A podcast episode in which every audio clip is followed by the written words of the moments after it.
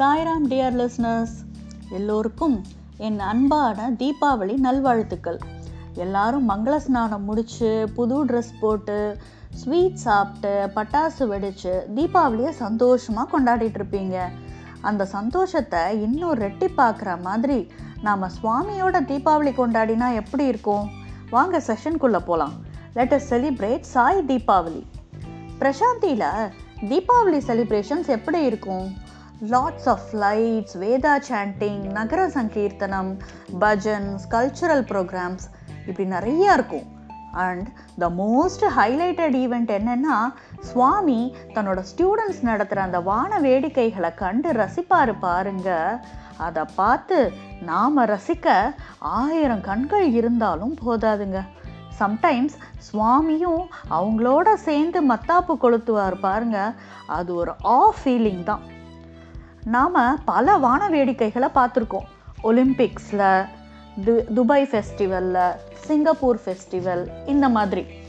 ஆனால் பர்த்தியில் நடக்கிற அந்த crackers bursting is something unique and unmatchable why because it is full of love for the sake of love as அந்த bundle of love and பிளிஸ்ஸை அனுபவிக்க சுவாமி எனக்கும் ஒரு ஆப்பர்ச்சுனிட்டி கொடுத்தாருங்க.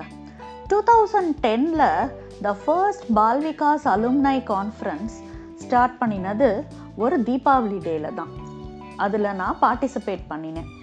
அந்த டிவைன் மதர் தன் குழந்தைங்க எல்லாருக்கும் புது ட்ரெஸ் கொடுத்தாரு. சுவாமி கொடுத்த அந்த சாரியை கட்டிண்டு அன்னைக்கு ஈவினிங் நாங்கள் எல்லாரும் ஹில்வியூ ஸ்டேடியத்தில் சுவாமி ஸ்டூடெண்ட்ஸோட அந்த ஈவெண்ட்டை பார்க்கறதுக்காக கூடியிருந்தோம்.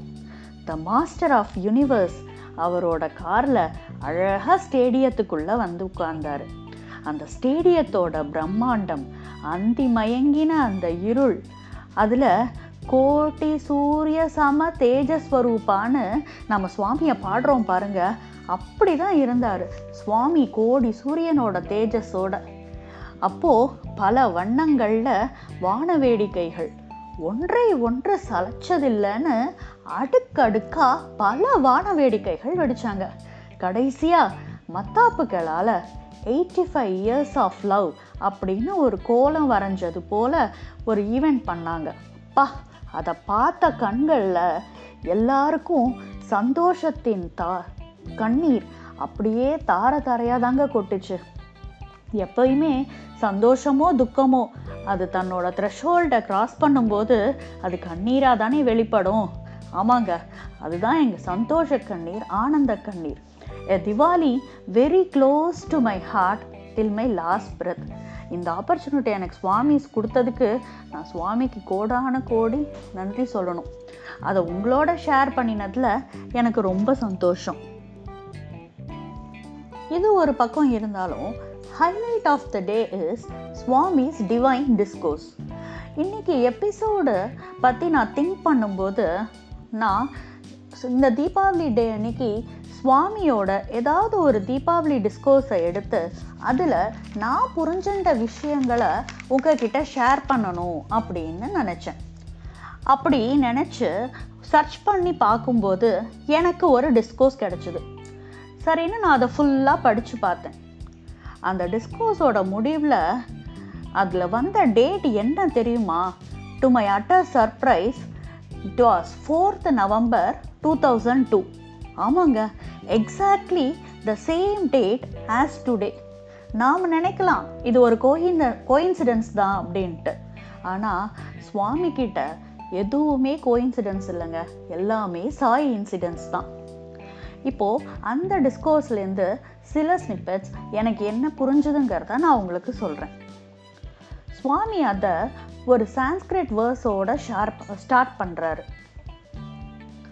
அதோட கருத்து என்ன அப்படின்னா இந்த வேர்ல்டி லைஃப் ஒரு impermanent youth wealth wife children எல்லாமே impermanent only truth and good name are permanent அப்படின்னு சொல்கிறாரு அப்புறம் மனிதன் வந்து வியஷ்டி ஜீவி இல்லை அவன் ஒரு சமஷ்டி ஜீவின்னு சொல்கிறாரு வியஷ்டி ஜீவி அப்படின்னா இண்டிவிஜுவல் நான் என்னுடையது எனக்கானது நான் தனிப்பட்டவன் அப்படின்னு நம்ம நினைக்கிறோம் பார்த்தீங்களா அதுதான் வியஷ்டி ஜீவி.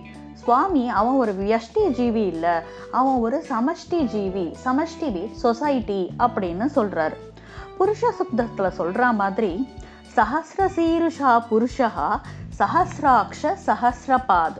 இறைவன் அனைத்து உரை உயிர்களிலும் உரைகிறான். ஆனால் மனுஷன்தான் இந்த உண்மையை புரியாமல் நான் ஒரு இண்டிவிஜுவல் அப்படிங்கிற அந்த மாயையில் இருக்கான். அவன் தனியானவன் கிடையாது அவன் ஒரு சொசைட்டி அப்படிங்கிறத சுவாமி சொல்கிறார் so the basic underlying principle என்னன்னா லவ் ஆல் சர்வ் ஆல் உனக்குள் இருக்கும் அந்த உயிர் தான் அந்த ஆத்மா தான் எல்லா உயிர் உயிர்களுக்குள்ளாரையும் இருக்கு. அப்படிங்கிறத அந்த மனுஷன் புரிஞ்சுக்கணும் அப்படின்னு சுவாமி சொல்றார்.